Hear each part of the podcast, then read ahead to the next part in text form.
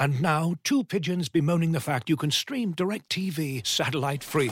Hey, Frank, a little birdie told me you don't need a satellite dish to get DirecTV. What's little birdie? Was it Jimmy the Sparrow? It's a figure of speech. Point is, you can stream DirecTV over the internet now. Oh, sure. Next, you're going to tell me those big birds are made of metal and filled with people, right? you mean airplanes? Stream DirecTV without a satellite dish. Visit directv.com. High speed internet service required. Terms and restrictions apply. Be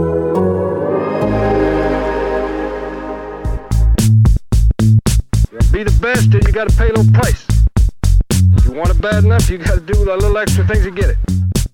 Welcome to the 11 Personnel Podcast, your favorite Rams podcast. I'm your host. Been that kind of a week. To our producer, we'll keep that one in. Welcome to the 11 Personnel Podcast, your favorite Rams podcast. I'm your host, Jordan Rodrigue, and with me, as always, my fabulous co-host, Rich Hammond. Rich, how are we doing? Jordan, I uh, I have to embarrass you off the jump here. Um, oh, it's mo- Monday morning as we were uh, recording this, and uh, I'm seeing you on my uh, Zoom screen right now. But last night I saw you on my TV screen. Ah. and uh, fantastic job in studio with Fox 11. I saw you were standing there right before the commercial and it was like, wow, you're like part of the show now. Like they've got you they've got you throwing it to commercial on on Fox 11, which was really awesome. Uh, I want to say uh, thanks first of all to Kyle Kraska on uh, on Fox 11 giving us a couple shout outs for the podcast.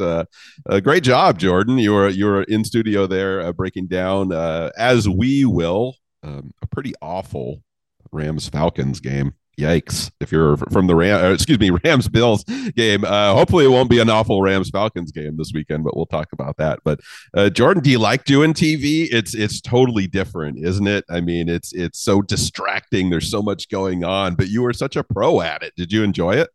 Um, I enjoyed it. It's not my preference to do TV, but I will do it when nice people ask me to. Um, yes. and I, they're they are very nice people over there at that station. Um, and they're always so gracious to me, and they plug us a lot, which is also similarly very very nice of them to do. And I enjoy that crew because it's very conversational. I've been in studios sometimes where it's not been like that. And um, yeah. Kyle does such a great job. And, and those guys over there, they do such a great job because they do keep it like really, really conversational when we're we're actually talking. And before we'd only done it on Zoom. So it was fun to be in studio um, yesterday uh, we're recording on monday morning and i was at the i opened the six o'clock on on sunday night and i did not expect to be cutting them to commercial. Uh, i stood on my mark and i said things and that was what i thought i was going to be doing and that was kind of cool. That was that one was a first for me which was neat. Um, but yeah that was a lot of fun. It kind of um, you know you can talk you have to talk so succinctly. Those guys do a great job and they're pros because they can package a whole lot of ideas up into small succinct points because of the time constraints between commercial breaks and i thought so we were t- kind of joking about it like Kyle was was like, "Oh yeah, when you guys get on the podcast, like you can really put your foot on the pedal on some of these on some of these um, topics, which we will today because my oh my, oh. were there a lot of things to unpack from a 31-10 Rams loss season opener to the Bills. Um, NFC West is not looking so good. I oh my gosh, that's probably a net a net neutral. If you're you know let's say seattle loses uh, tonight that's probably a net neutral for the for the division. You can kind of restart at that point. But right. at the same time what we want to do in this episode because if you guys and oh my gosh so many of you i think actually a record number of you read the pile over the weekend. And thank you so much for that. Holy cow. I, awesome. I opened, opened up today uh, my numbers and I was like blown away. Uh, obviously, it's it's probably a little bit of hate reading happening there. but, um, but if you haven't read the pile, so that breaks down a lot of things that happened in the moment. We'll touch on some of that stuff, but we really want to go big picture here because some of these problems that showed up in uh, Thursday night's game have to be fixed on a big picture level. Otherwise, this team is in deep, deep deep trouble. So with that, Rich, what were your initial takeaways from from that game and, and where do you want to start here? Yeah, I, I, mean, not not shocking that they lose the game, right? I mean, they they the Rams came in as underdogs. Buffalo was considered a Super Bowl contender, great team, a fantastic offense, strong defense. The fact that the Rams lose the game, I don't look at that and say, "Oh my gosh," you know, like it's time to panic. No, no, no. But but the, there were things that were within that that I thought were uh, somewhat concerning. I we we can talk about the defense a little bit, Jordan, but I don't I don't know. I I look at it and I say uh, the Rams defense being thrown out there in the opener uh, against about as good as an offense as you're going to see. Uh, they give up 31 points. Not great, not what you want. Uh, but I also didn't look at that as something that was just a complete disaster. I know we're going to talk a little bit about third down situations. We're going to talk maybe about some of the big plays that they gave up. But in general, I didn't look at that as, as a complete disaster. On the offensive side of the ball, I mean, I looked at three. I, I, I did a radio interview right before the game, right, right, right before we did our live room, which was also a lot of fun. And I appreciate everybody who joined in with us uh, right before the game. But you know, there were three things that I was looking at uh, before the game. One of them was how the offensive line was going to play. One of them was how the running back situation was going to sort itself out, and the third one was how Allen Robinson was going to fit in. And all three of those, Jordan, were kind of disasters. If oh for three. Honest. Oh for oh three. For three. so I mean, and those are three pretty big elements of your team. So I, I think from that perspective, uh, there's a little bit more to be concerned about. And Jordan, let's just let's just pull the band-aid off here because, uh, like I said, it's, it's Monday. There's another game coming up real soon, and the Rams have some real issues here on the offensive line, independent of how things went in the game on Thursday night. They now have a couple injury issues: Joe Noteboom, potentially Brian Allen. So, can you just kind of set the table where we are right now, and with the caveat, of course, that things are going to evolve during the course of the week. Um, but but where are we now heading into kind of the start of practice with those injury situations, potential replacements, and all that stuff? Yeah, so Brian Allen is their starting center. He's going to be out for two to four weeks. He's got to get what Sean McVay described as, I would say, a minor, relatively minor knee procedure, but it's a loose bodies clean out um, which is not great. That kind of implies maybe some bursitis happening in there. It kind of implies maybe some calcifications in different ways happening in there that you don't want. And, you know, this knee has been an ongoing issue for Brian, but he was pretty durable last year, even going through a bunch of different things. So, and that's part of the reason why the Rams extended him is because he did play very, very well last year, probably a lot better than most expected, other than, you know, Brian Allen and probably Sean McVay, who who loves the guy. Um, and then, so you've got an issue there. You you do have a pretty natural answer there in Coleman Shelton. Um, Coleman Shelton has some good experience at center. He's he, he's played the position. He rotated pretty well with Brian Allen, just in case of this type of scenario through camp. So it's not like he's coming in cold to snap the ball to Matthew Stafford. One thing I'm curious to ask about though is I'm curious to ask about how it changes. He's he's lefty, so he'll be snapping lefty to Matthew, um, and Matthew loves to be in the gun and all of that stuff. So I think that that's that's a little bit interesting. It's not a huge detail, but it's fascinating to me as someone who kind of goes into these spirals over these small things. Um, and then in Coleman's place, Coleman had obviously sort of wrestled away the the right guard spot, and I would say Coleman Coleman and Rob Havenstein, I would say probably had among the better it was a low bar, but right. Coleman and and Rob Havenstein, I would say, had probably two of the better performances on the Rams offensive line. So I don't think it's a bad thing that you're moving him even closer in the interior. Teams are going to now try to just rush four and really get that interior push against the Rams because they saw how much the Bills rattled Matthew Stafford. Like obviously Von's coming off the edge a couple times, and that was something that was really, really notable against Joe Noteboom. Um, but at the same time, you know, that interior push, that rushing four that became the blueprint against Matthew Stafford specifically over uh, this last season and a half or so. And the Bills came right out of the gate, you know, kind of kicked the door down in that way. So I don't think it's necessarily terrible to have Coleman Shelton moved into that anchor point in the center. What I do think is going to be interesting is Tremayne Anchrum now is going to come in at right guard, and I'm in, I'm interested. You know, he's he's built like a guard. He's been developing you know, didn't quite claw away one of those starting positions, but was certainly in competition for that right guard spot between Logan Bruss before Logan got hurt and Coleman Shelton. And I'm really, really interested in seeing how he performs. Um, really, really smart guy, really, really good dude. And I, I'm, you know, I'm wishing the best for him, obviously, but it will be an uphill learning curve for him. It'll be a, a challenge because that's, I think it's good though that you're lining up next to Rob Havenstein if, if you're filling in in that way. That probably goes factors you know some of the decision making other than the fact that like Coleman's their best option at center at this. And then Joe Noteboom has a little bit of a leg injury that's not expected to hold him out against the Falcons, but you just you really just never know with big guys and leg injuries. Yeah. You really don't know. So AJ Jackson would be someone who would be poised to take over that left tackle spot if that's the case. Um, AJ Jackson played really well against Minnesota last year, but at the same time, very, very inexperienced, undrafted free agent you know, I got some really positive texts from people, execs within the Rams building about AJ Jackson last year, about sort of his promise and potential that were really, really optimistic and positive. And he played really well when he had his opportunity. So, you know, some of these guys, like this could be a total fiasco. It might actually be okay. We just don't know. And Grady Jarrett had one of the games of his last several years last week. Um, one of the Falcons D linemen.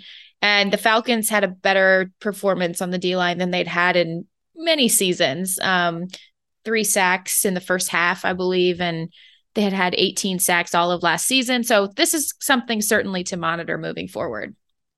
Yeah, not, not what you want. Um, even if there's good options there, and it sounds like there are for the Rams, it's not what you want after Week One to potentially be talking about two um, starters and um, definitely one with some some movement in there, and uh, a center, pretty important position, and an interior line where you're going to have some shuffling, which is not exactly a position of strength for the Rams last week. Yeah, it's not just that they got hurt after a after a game like that, which was just putrid, putrid play from the yeah. offensive line. And honestly, looking like pretty woefully unprepared. And, you know, I, I don't want to say that that's a, I don't want to point the blame at any one or, or five people. I think it was a combination of all of the things. Like it just, you're going against a really, really good defensive line, a defensive line that, if they can stay healthy, probably will be among the best and they can rotate and they're deep.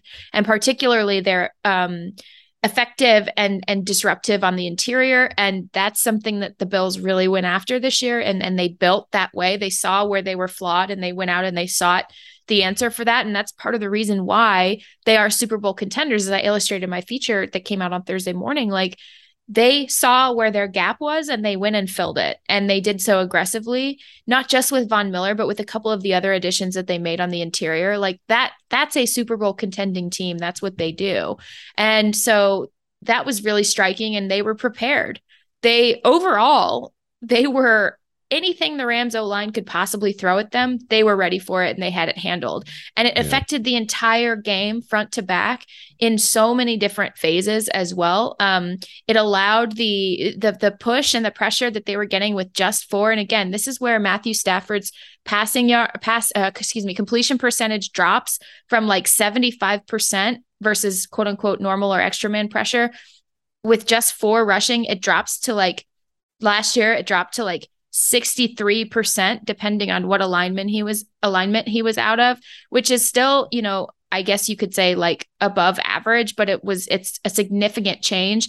More importantly his epa which is estimated points added which is you know a situational variable. It's a situational metric that kind of quantifies the entirety of a play as it's unfolding and its success potential. Um, it plummeted from like 0.23 to like 0.005. That's atrocious. Yeah. And so, you know, if you can do that, part of the reason why that works is not only because you're getting that that pressure interior which is like really disruptive for a quarterback, but also it helped the Bills keep a cap on the back of the defense.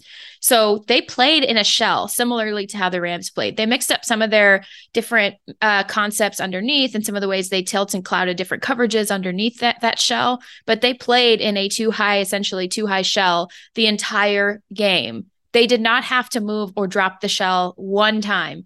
They basically constricted against any of the explosive passive concepts that the Rams are so uh, had been so effective at opening the season last year. They constricted down because they're playing out of that shell that we know and and we've seen it for the last couple of years. And they basically sort of just they they did so very very simply rush four keep the cap on the back suffocate that's what they did they made it they affected the entire game because they were able to do that and on the other side of the ball, that's something the Rams want to be able to do and should be able to do and and and could not through the entire game. We'll get to that in a minute. But what I'm saying is an offensive line performance like that, not just a bad one. Like you could probably get away with a medium one against the Bills. You could probably still make some things happen. It was historically bad. This is the mo- this is the most that Matthew Stafford has been pressured in in his entire career with the Rams so far. I think you have to look back several years to figure out how many times, you know, h- how often he's been pressured in this regard. Joe Noteboom just gave up, you know, he he did not play well. This is someone who you expected to be ready because he's been ready. He's been waiting for several years. He was not ready. The interior was not ready. Um, and this is these are first of all, it's the most number of sacks that a Sean McVay led team has ever given up because we know that Sean has ways to scheme around these things and it wasn't happening. And there's like this ripple effect too, where you can talk about the running backs and some of the protections and some of those types of things. But at the same time, front, you know, all along this front line, whether you're bringing in extra help, extra protection, it was a colossal failure and it affected the entire game. So as we move forward in this podcast, as we talk about all of these different things um, that will uh, probably be something that they need to fix moving forward, we do so with the lens that everything started with this offensive line and how disastrous that was. Looking for an assist with your credit card, but can't get a hold of anyone? Luckily, with 24 7 US based live customer service from Discover, everyone has the option to talk to a real person anytime, day or night. Yep, you heard that right you can talk to a real human in customer service at any time. Sounds like a real game changer if you ask us. Make the right call and get the service you deserve with Discover. Limitations apply. See terms at discover.com/slash credit card. And now, two pigeons bemoaning the fact you can stream DirecTV satellite free. You see this? A family watching baseball on DirecTV with no satellite dish in sight. Let's heckle them. You call that changing the channel? Choke up on the remote, buddy. I hope getting all these games on DirecTV makes up for your mother not pre-chewing your sunflower seeds. DirecTV has the most MLB games. Visit directv.com. Claim based on total games offered on national and regional sports networks with choice package or higher. Availability of RSNs varies by zip code and package. High speed internet service required. Terms and restrictions apply. As you've probably heard by now, we've teamed up with BetMGM this season. We'll be using BetMGM lines to make all of our picks, and we'll have special offers for our listeners each week. If you haven't signed up for BetMGM yet, use bonus code The Athletic, and you'll get a one-year subscription to The Athletic, plus up to a $1,500 first bet offer on your first wager with BetMGM. Here's how it works. Download the BetMGM app and sign up using bonus code The Athletic. Make your first deposit of at least $10. Place your first bet on any game and claim your voucher for a one year subscription to The Athletic. See BetMGM.com for terms. U.S. promotional offers not available in D.C., Mississippi, New York, Nevada, Ontario, or Puerto Rico. Gambling problem? Call 1-800-GAMBLER. Available in the U.S. Call 877-8-HOPE-NY or text HOPE-NY 467-369 in New York. Call 1-800-NEXT-STEP in Arizona. 1-800-327-5050 in Massachusetts. 1-800-BETS-OFF in Iowa. 1-800-270-7117 for confidential help in Michigan. 1-800-981-0023 in Puerto Rico. First bet offer for new customers only in partnership with Kansas Crossing Casino and Hotel. Don't forget, if you haven't signed up for BetMGM yet, use bonus code The Athletic, and you'll get a one-year subscription to The Athletic, plus up to a $1,500 first bet offer on your first wager. Yeah, it, it, it's shocking, um, just because that's not the standard we've come to ex- expect from um, this Rams offensive line. And uh, you, you, knew there was going to be a little bit, you know, Joe Noteboom making his first start ever in regular season. Well, that's not true. Uh, the first start as the as the guy at left tackle, at least, um, expected a little bit of a uh, maybe a learning curve there, especially against going against Von Miller. I mean, how, how many practices did they uh, did they have? Von learned his, his tendencies and things like that, so it wasn't shocking to me. But especially that interior interior play too. Uh, did did not expect that. And and really, I have to say, you know, some of these sacks, Matthew Stafford, um, the the the awareness. I know it's the first game. I know you haven't been out there in live live action for a long time, but but there were a handful of times, you know, watching from thirty thousand feet up there, where you're kind of like, okay, you got you can't you can't hang in there. You got to you got to make a couple reads and get rid of the ball, like because he had to know that the pressure uh, w- was going to be coming. So we, we can talk a lot about that a little bit because I think it transitions into the running backs. And uh, very very interesting jordan. And not at all uh, what i expected. Uh, the rams come out with Darrell henderson which okay fine. Uh, you want to play Darrell Henderson the first couple series, but it just kept going and going to the point where I know I was getting, and I'm sure you were getting tweets too, saying, "Is is Cam Akers dressed? Is he on the sideline?" And uh, Cam Akers hardly gets any action at all. Um, and and then after the game, very curiously, is kind of I don't think it's uh, so far to say called out by by Sean McVay for uh, for needing to take advantage of his opportunities, uh, uh, things like that. And and I know there can be some other issues there. There can be pass protection uh, issues, but again, I, I look at Matthew Stafford on a couple of those too. He's like, okay, maybe your maybe your pass pro isn't what it needs to be, but you also bear some responsibility there for recognizing what your pocket situation is like and and and getting rid of the ball. So I mean, Jordan, what did you make of that? I'm still not sure what to make of it. I mean, it, has been a, a, few days now, four days removed from the game. I'm I'm not really sure what the plan was supposed to be uh, with those running backs, and I'm not really sure what the situation was with Cam Akers. Is there even something kind of under under the surface here, or I mean, what what what's the takeaway there? And and more maybe more to the point jordan how can we expect that to color things going forward uh, week two week three with cam akers yeah, we'll get more into the passing game here in a minute, but I guess I would say like just an overall general annoyance that I have is that they saw that the Bills were going to play in a capped shell and constrict down on them the entire game. They were not moving from even when they were trying to run Cooper Kupp on some of those zone beating crossers that he's so good at and like force feeding him in a certain regard as well. Um, they still were keeping the integrity of their shell. So one of my general annoyances is like go to a quick game. Your line is torrid. Right. You know, is that the right word? Torrid? No, that means is that no. Torrid means hot.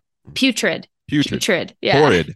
Horrid. Well, yeah, I, I wasn't gonna say horrid. hey, that's that's apt as well, but like putrid is what I was looking for. Your that's line is your line is putrid, and like they're playing in the shell and the bills the bills did this well. The rams also play in a shell. Obviously i understand there's nuances with some of the contours. I get that guys but like go to a quick game use your running backs in a quick game and and they didn't and they weren't you know there was no rhythm and there were no little like uh you know little catch and runs or things like that. And you could see there's this play now now that's been circulating of cam akers and it looks like he's supposed to come in and and stand up to the the one of the interior rushers but it also looked like the call was maybe that he was supposed to be on one of those little quick outs and, and a catch and run outlet for for Matthew.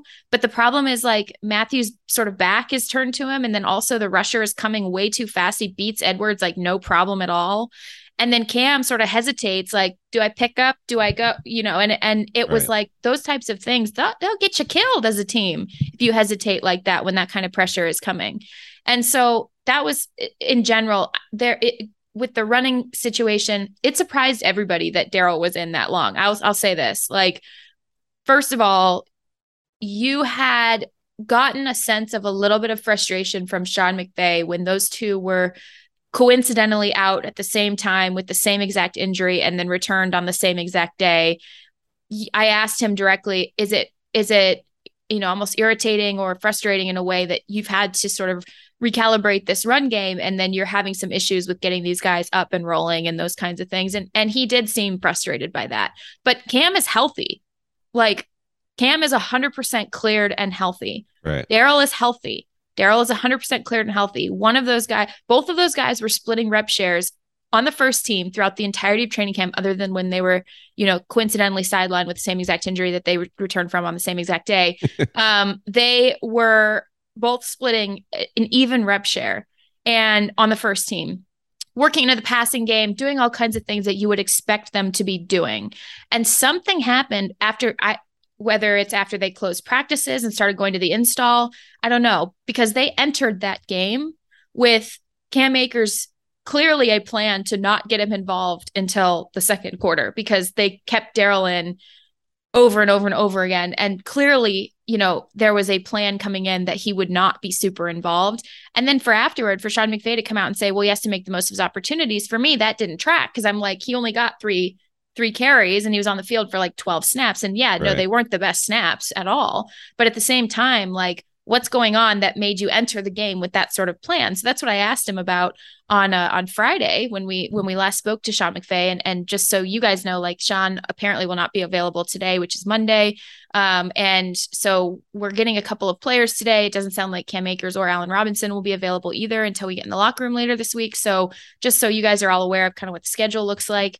Um, it's it's like clearly something is going on in terms of Sean McVay saying outright I need more urgency from him. We know what he's capable of. We know what he can do. We know what both of these guys can do when they're clicking at their best. And to me, it's a direct, it's a direct um, message from from Sean that he needs more from from Cam. And that's the thing that's that's been that's the gap in my understanding. And that's why I would love to talk to Cam about this directly because the gap in my understanding is what happened in the couple of weeks between expectation and reality in which stuff just wasn't coming together in the way that it needed to. Um, because Cam entered the spring, like I said, one of the most fired up people I have ever seen in terms of ready to prove himself and ready to make an impact. So I'm wondering about this. This is something that it could be a big story down the line. And it's also telling to me the Rams let Sony Michel walk out of the door. Yeah. And, you know, it's not like he really had an explosive, amazing game for the Chargers on on Sunday, but he they clearly needed to spell Austin Ekeler at times, and he was a steady veteran. Just and he he worked into that offense immediately in a pinch, in an emergency. If something unexpected happens, you have a back who works into something, and it doesn't have to be Sony. There's a back who works into something in an emergency who you can count on. It's not like he's going to blow the game out, but like you can count on him. And this is, I think, a big concern moving forward for the Rams. It's a question, and and frankly, guys, like it does not track at all with what with what I was watching through the spring and the summer. So that's why I'm as, as surprised as you guys are. And like, I definitely am seeing my mentions. Like, please stop yelling at me. like, fantasy football people. Like, I this is as much of a surprise in terms of the usage and in terms of sort of like the messaging that that Sean McVay has put out there now. And I think I think it's interesting. You know, it could it could all just be a motivational tactic about like sticking your face in there more on pass pro or or what have you. But it doesn't it just does not track with the plan, the expect the expected plan that I saw outlined at the beginning of the spring and summer and through the and through much of the summer until like that, you know, coincidental injury that happened to both of them on the same day that held them out until their return on coincidentally the same day. So it's mm-hmm. like I I don't you know I don't understand, yeah. and it doesn't help either when your line looks like that. So obviously, like I said, everything goes back to that lens. It does not help. Darrell, I thought put together a couple of good runs. There was like an 18 yard run that he had that was really solid. I would like again, I would like to see a little bit more when stuff is an issue. I'd like to see them adjust more into a quick passing game. I'd like yeah. to see them adjust. You know, they have Ben Skowronek out there and clearly once that pressure they were not going to sub in you know, Tutu Atwell, I mean, it's like what I've been saying this entire time, guys. Like, see what he does when actual real contact that has bad intentions, you know, hits him and see what kind of game he puts together at that point before you make your judgments. And, you know, so they were clearly going to go in with, they were playing 11 personnel, but they're clearly going in with quote unquote heavier personnel out of that 11 personnel, meaning Ben Skowronek and Cooper Kupp were like lined up near the stack with Cooper sort of in that hybrid slot slash blocking role. They were playing their 11 and a half personnel, right? They were doing some yeah. play action. They were doing some things to try to beat the pressure, to try to beat that pressure. And you have Ben Skowronek in there and, you know, like put you know, put a quick run a little like where's your where's your little your catch and runs and your little quick outs and your little things that you know you can do to adjust and and utilize the running backs unless unless again unless they cannot do it. So right. there's a disconnect there that I'm not quite understanding. And obviously, nobody's going to come out right out and say, like, and throw people under the bus. And they shouldn't. It's a team, they should stay together. But it's also like there's clearly a disconnect there. And it's disappointing because Sean McVay said flat out that two of the biggest things that they were going to make sure that they worked on this year was making sure that offensive line was ready to go and that run game. And both of them were a disaster. Yeah. Yeah. No, and now Kyren Williams out also. I yeah, mean, and Kyren Williams yeah. is out for at least six weeks because um poor guy, he was on a kick. They put him in on a kickoff. They were expecting him to be worked into the run game, which again, that's maybe your passing down guy. Like maybe right. that's your outlet guy. That's what he was doing when he was with Matthew Stafford. So that's a huge blow. Yeah. And so maybe that's your option. And then now you don't have that option. And so now you're relying on maybe guys who you don't trust quite as much in those situations, which it's yeah. all so disconnected. And now you're now you lose Kyren for six to eight weeks with with an ankle injury right after he recovers from a bro- broken foot. I mean, I hate it for the guy. Yeah. It's brutal, but it also it's like the discombobulation, like it's very clear. Yeah, yeah, and something that's really got to get work. I was shocked. I, I did not. I, I'm still trying to piece it together, like I said, and and of course we don't see everything. You you know, Jordan, you get to see a lot. You talk to a ton of people, but but nobody's going to come out and and you know lay it all out exactly. So we have to try to piece it together, and uh, I feel like it is something that, that's going to reveal itself in in in pieces here over over the next few weeks. But I I was shocked at the way uh, that that went, and uh, Jordan, kind of a natural pivot point because you're talking about how to move the ball. Uh, I mean, I mean and, and by the way, I totally agree with you. And then you you look at the the game plan that that teams come up with to to to slow Aaron Donald. Right, there is no way to slow Aaron Donald. The way you slow Aaron Donald is you get the ball out of your hands before Aaron Donald can maul you. That's really the only way that you slow down Aaron Donald. And and Buffalo did a great job of that, getting the ball out quick, getting it and, and throwing a slant, throwing to the running back, throwing little outs, whatever it may be. Uh, obviously, they had a highly accurate quarterback who who executed that very well, but they also had a good plan for for the most part in the game, and uh, you you just didn't see that uh, in in large part with the Rams. And part of that, Jordan, if I can make a natural pivot to our other uh, kind of big storyline here, is everybody wondered what Allen Robinson was going to look like. And let, let's let's put the asterisk at the beginning here, right? And say that this is one game, and this is the first game, and this is the first time that, other than I'm going to say joint practices, that Matthew Stafford and Allen Robinson were out there together against an opposing defense. Okay. Not going to put a ton into it uh, because it's one game and a lot can change. People pointed out that Odell Beckham's first game with the Rams, not a whole lot of that. Fine. Okay, fine. But it was interesting, Jordan. Two targets uh, for for the guy that you brought in to kind of reshape your offense a little bit. They obviously make a big swing there in in trading away Robert Woods and, and bringing in Allen Robinson, and he was not a part of this offense at all. Um, and that's notable. I don't care if it's just one game. It's notable.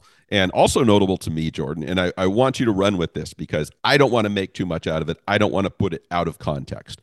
Um, so I want you to provide the context here. Is some of the comments that came out after the game? You, you, you and your colleagues were obviously asked about this, and uh, Matthew Stafford gave an answer that was kind of kind of veered into like, well, they weren't they they, they hardly played any man defense, so you know well, something out on the perimeter, blah blah blah. And I'm like, okay, well that that's interesting. And then Sean McVay kind of brought it up on his own, I, I believe, in the second day press conference, uh, where he said, you know, need to get Allen more involved. Uh, he also kind of threw in there, as, as Sean does sometimes, well, there were some opportunities there that, that yeah. you know.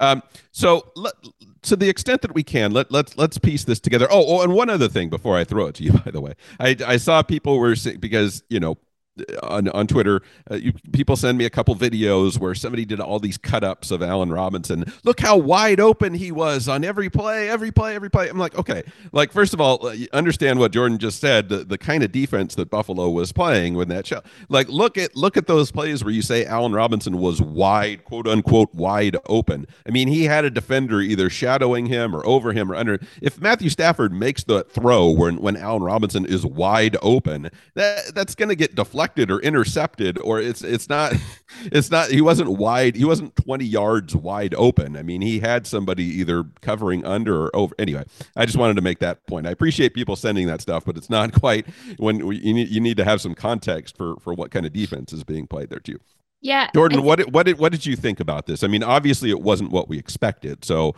uh, but but what what kind of context did you put that in? Yeah, I think in the context of though, I've I saw some of those videos too, and first of all, like I think people need to be aware that a lot of times people pluck out plays to fit their own narrative, and I think we. Yes need to be aware of that because this is the internet and nothing is real. So, um, placing that in context, but then also on some of that stuff, if the timing is different, then you can take those little paper cuts essentially. It's what right. the Bills were very comfortable doing.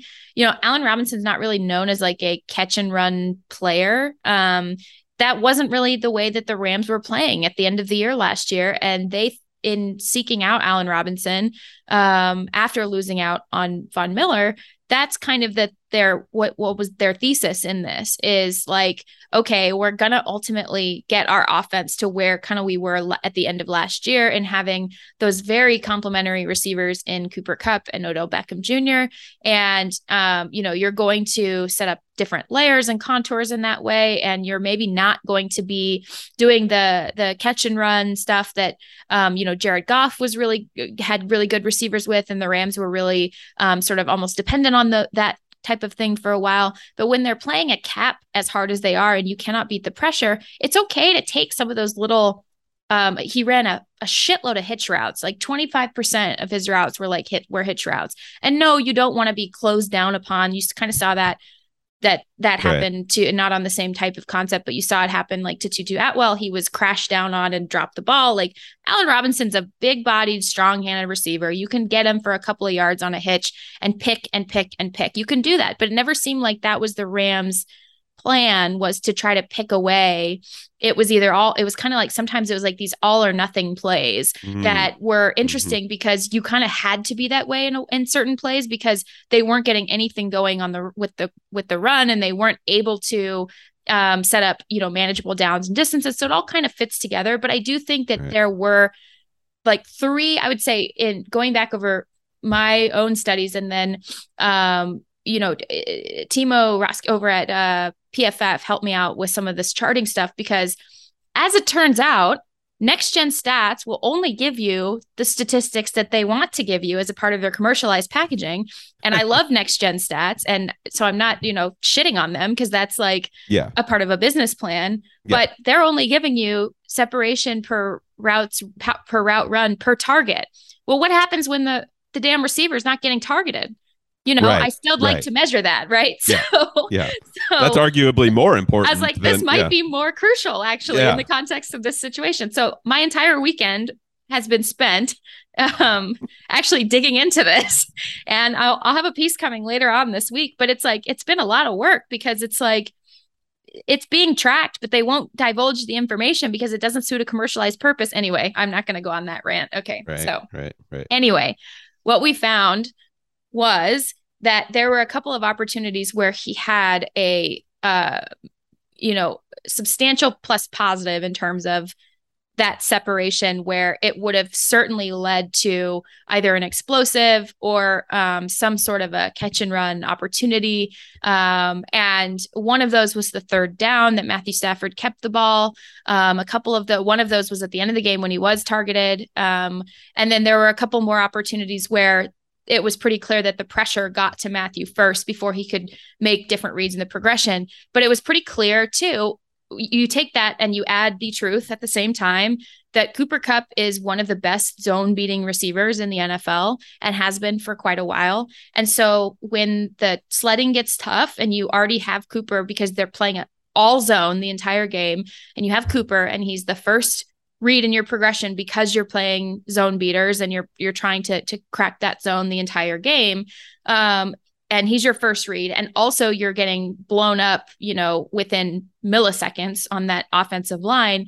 So you're basically force feeding that read and you're not getting your head around and you're not getting through your progression as a quarterback. And it's interesting because that was clearly the bills plan is to not let matthew do any post snap processing. That's where he excels that's where he has leverage points. That's where he can manipulate certain things and do different things. And they clearly, that was the name of the game is make everything look the same pre snap and not give you the time post snap to to do what you need to do specifically by pressuring only four and keeping extra guys on the back end if they had to bring rushers at any point then you're starting to see a little bit more isolations in different areas um you know i don't i don't think that it's like with what what matthew stafford said I actually more so agree with Sean in that I saw opportunities yeah. to get Allen Robinson the ball. I also understand what Matthew was saying without um if I'm translating it in in this way with the context like Cooper Kupp being the more dominant zone beating receiver, that's who he's getting the ball to. On the other hand, like I agree that, that both things are true with with Sean. There were definitely opportunities to get Allen Robinson the ball, and right. it could have changed some of the ways that they worked their leverage points. It could have changed some of the ways that the the Bills played them. But I think a lot of it too comes down to again the pressure and um, unable to adjust and and change that game plan because they kept they he just they kept running him on the same concept, and right. that's that's also a problem. Like Allen Robinson is was doing everything in camp. He was working underneath. It was kind of like someone brought up a really great point um, to me on Twitter the other day, and I'm trying to I don't remember the handle, but um, shout out to this guy. Was brought up the point where people started playing that cap zone rushing four against Pat Mahomes, and they they would keep the integrity of the shell because you don't want Tyreek Hill to get behind you. This is before in the before times, and they just started working Tyreek Hill underneath and just like let him cook all day every all day. And Allen Robinson is not Tyreek Hill, but in terms of adjusting and pivoting with a receiver who is capable, Allen Robinson is capable of making those adjustments it could have been pressure. It could have been the first game. It could have been a variety of different reasons. It could have been right. horrible down and distance management because of uh, all of the other facets of the game that were not working for them. It could have been a combination of all these things. But bottom line is, you went out and got that guy and you paid him. You need to work him into the game plan. Your quarterback needs to get him the ball. It's yeah. a coaching. It's a coaching, and it's also Allen Robinson needs to continue to show that he can work into this offense. And he also so it's a it's a triumvirate of things that need to all occur all at the same time. I don't think it's any one thing.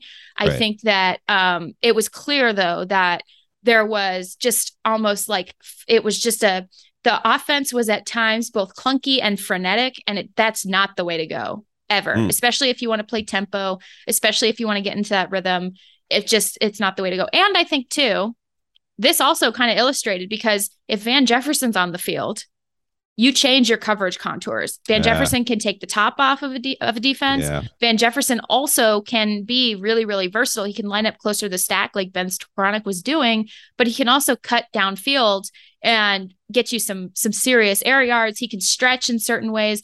Now, it's not saying Allen Robinson can't, but you're able, if you can drop that many backing coverage, you can cloud the coverage toward Allen Robinson and keep Cooper Kupp sort of Kupp sort of underneath that shell. And then everything's muddy and messy. And then you have no receiver who's getting behind anyone because you've got two capped or like clouded boundary on one side and then Cooper Cap- Kupp's kept underneath. It's a hard sentence to say. But basically, if Van Jefferson's on the field, I think a lot of things are different. So it's it's to, that showed me a lot of different things. Like I think when Van comes back, you'll see them play this offense in a lot of different ways. Um, because Ben Skowronek kind of is playing that sort of um, that quote unquote like that why right where that Robert Woods used to play, where right. um, you you know you can make and like I'm not saying they're comparable at all, but kind of in that like heavier personnel sort of look that it was almost like they were caught in between like what used what they used to look like and what they want to look like mm. and none of it was coming together. Mm. yeah. Yeah. That's a great way to put it. That is how it looked actually. So um, i'm I, I, can't wait uh, to read this this piece that you're talking about. And uh, I know it'll provide the kind of i'm laughing thinking about that next gen thing. Like and i love the next gen uh, by the way but and i but, get it. Good that's yeah, fine. yeah. that's fine. We're partnered with TruMedia right. and they, they do a great job but it's only very like right if if you're partner with the league, then you can track GPS data, you can track right. Um, right, you can track separation per route run, you can do all of these things. Whereas right. like that's not public data. Right. I could argue that it in a different world, uh, it could be public data, and that would be great, a great learning tool and teaching tool for everyone. But I understand like if you are that company, you sell your data. So I, I get right, it, right? right? I get right. it. It doesn't make me thrilled, but I totally understand. well, thank you for spending your whole weekend uh, getting getting to the uh, sounds like a real party. Uh, they're cutting cutting up film, but uh, but it's what you do best, and uh, I can't wait to see what uh, what comes of that. So fantastic. Let's we, have got a little bit of time here. We got to let Jordan go. We got some availability. She's going to go talk to some offensive linemen and find out what's going on there in a little bit. So definitely check that out out uh, later on today. But the defense, Jordan, and, and I think the big thing to me, I mean, that look, there were a lot of things that Buffalo did well. There were some things that the Rams could have done a lot better. But if there's one thing I think that could have changed parts of this game, if not the entire game, is getting off the field on third down. And then Buffalo did a nice job. You talk about one thing the Rams didn't do, which was uh, too often they they were behind the sticks w- w- with some bad first down plays. They uh, Buffalo was in good position to convert some of those third downs, but boy, oh boy, did they convert them. And and I think that that made a difference. Was, were there any were there any commonalities that, that you saw, Jordan,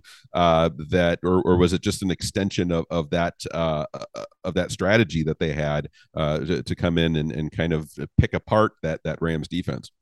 Yeah, I, I understand believe me when I say I understand people's gripes about why are they so far off of the defense or the offensive player? Why are the defense defensive players playing so far off in that zone? Why is there an 11 yard cushion in that zone versus, you know, like a three yard cushion in that zone? Um, you know, it, it just depends. Like for me, I could understand, especially the first half. And in, I look at that first half in a vacuum. That's the way that this Rams defense wants to play.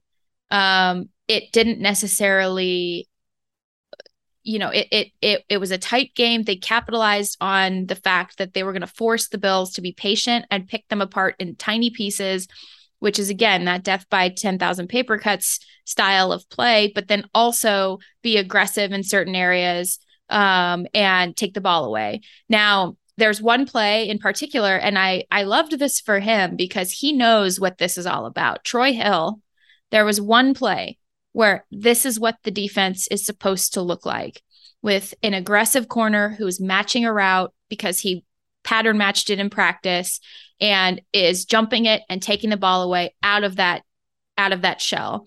That is what Troy Hill did when he had his interception. That was what that's what the ethos of this defense. You saw it on Sunday with some of the coverages that the Chargers were using. That is what when you know Bryce Callahan makes a nice play, th- these types of things. This is what this is supposed to look like. That play in a vacuum that Troy made was outstanding.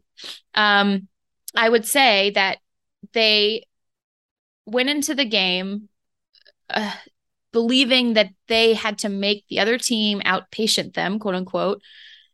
And Jalen Ramsey said it really well, where it was almost like one of the things they came away most impressed with about Josh Allen wasn't his big arm or anything, but the fact that he was able to stay patient. That's the play caller, that's the design of the game. That's being more prepared than the Rams, first of all, yeah. because you knew that they were going to make you do that. And then you went out and did it. And it was also sort of that combination of playing essentially the Rams' worst nightmare combo of teams, which is a team that can go ball control and stay on the field on third down for for whatever reason. Um, a couple of play breaks. There was um, a touchdown on third down that shouldn't have happened. There were just different like small mistakes, right? And even though it didn't show up in the turnover margin, the Rams were the ones that, if you look at the small mistakes, quote unquote, that led to big plays in terms of just the defense alone, that was what the the changing moments were. They rotated down uh, to uh, like a single high in the second half, so they cracked the integrity of the shell, the cap on the back of the defense. The literally the play after they did that, Josh Allen killed them with an explosive, mm. and those explosives were the difference. The three explosives were the difference in the three touchdown game. So it's like and just to reiterate, when you have an explosive play, there is then a 50% greater chance that you score points at the end of that play than when you don't have an explosive. That's a freaking, I almost said the other word, that's a freaking mm. huge margin, yeah. which is why the Rams play in this, you know, cover six hybrid shell that they play in and why this defense is so popular in a league that's so heavy with passing. Now, again, that being said, I understand the frustration of okay, well then constrict down tighter on the coverage in that mm-hmm. zone, constrict take out some of the airspace, especially on third down in that zone. Um, and to me, that's like something that's when Jalen was saying, Hey, we wanted to play more, more man to man. That was something where I think that was, he was in the same accord of maybe wanting to constrict down some of the air out of that out of that shell in certain occasions, certain moments. Um, Eric Weddle was really, really good at doing that. Um, Eric Weddle was telling me that instead of playing, you know, 13 yards off in his own and hit their zone shell, one of their shells at certain times in the 49ers game, he was playing three yards off instead. A lot of it because he knew where he needed to be, a lot of because he knew how the play contours were going to unfold and where other guys had to go and and that type of a thing. And that's and that's interesting to me. But at the same time, you know, where is the difference between that and then also knowing that the quarterback can beat you with his legs. So maybe you play off a little bit more because you need you're going to need to move laterally to the perimeter if you have to if he takes off and runs. Um, maybe there's a, a sense where you you know that you know he can really kill you with with his arm with the big throws even if he's getting hit which he did on one of the plays if you lose integrity of that cap of that shell. And so kind of a pick your poison situation. Um, and i think that's where things get muddled. And i you can really it's a rorschach test of the person who is watching.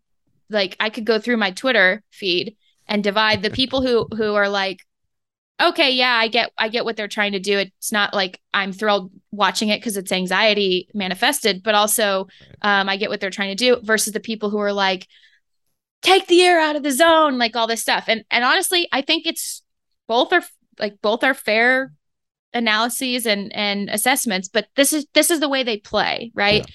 The thing is, is when you lose the integrity of a shell, when you are the first one to make the mistake, like biting on that play action as hard as they did um, early on in the game, when you are, when you, not necessarily even the turnovers or takeaway margin, when you make one more mistake than the other person and they have a quarterback and receivers who are good enough to capitalize immediately off of that mistake that's when this defense loses its integrity. And that's that was the problem. It was a problem on third down quite a bit um, you know, I'm, you know, that was a historic number of third down conversions that the Bills made. That's concerning. Now, I don't have a ton of gripes with this defense other than those explosives and, the, and those third downs. I really think right. that, you know, this this will be a solid group down the line. And I thought you can go read the pile. I thought Bobby Wagner especially made some autonomous adjustments mid-game that were really, really interesting. Um, and definitely go check that out if you haven't read that yet. But yeah, it's um I think there's a lot to like out of this. And I don't think, you know, I don't think the defense entirely uh, like even cl- is close to the singular reason why the Rams lost that game. Um, the third down is not good. You cannot have that on third down. Um, but at the same time, like again, I think it a lot of it goes back to offensive line. Now you're playing from a deficit. Now you're dealing with certain things in your pass rush that you have to change. Like it all has this ripple effect if you can't score points put points on the board and and kind of keep your foot on the gas. And the rams it all was a uh, a cycle of hell for them frankly a cycle of hell. That's the that's a great way to describe it. And uh, yeah, I, I, agree, Jordan. And uh, the good news, if you're looking at it from this perspective, is it, it's not going to get much tougher than the Buffalo Bills um, in terms of quarterback, in terms of uh, threats, uh, skill position, in terms of uh, offensive design. I mean, that's a that's a tough, tough first matchup uh, to to have to deal with if you're a defense. Um, so fascinated to see how that turns around. The Rams are under 500 for the first time under Sean McVay. Of course, he had won every opener um, and uh, now has lost this one. Atlanta Falcons coming in, coming off their own loss, 27 26 to the New Orleans Saints.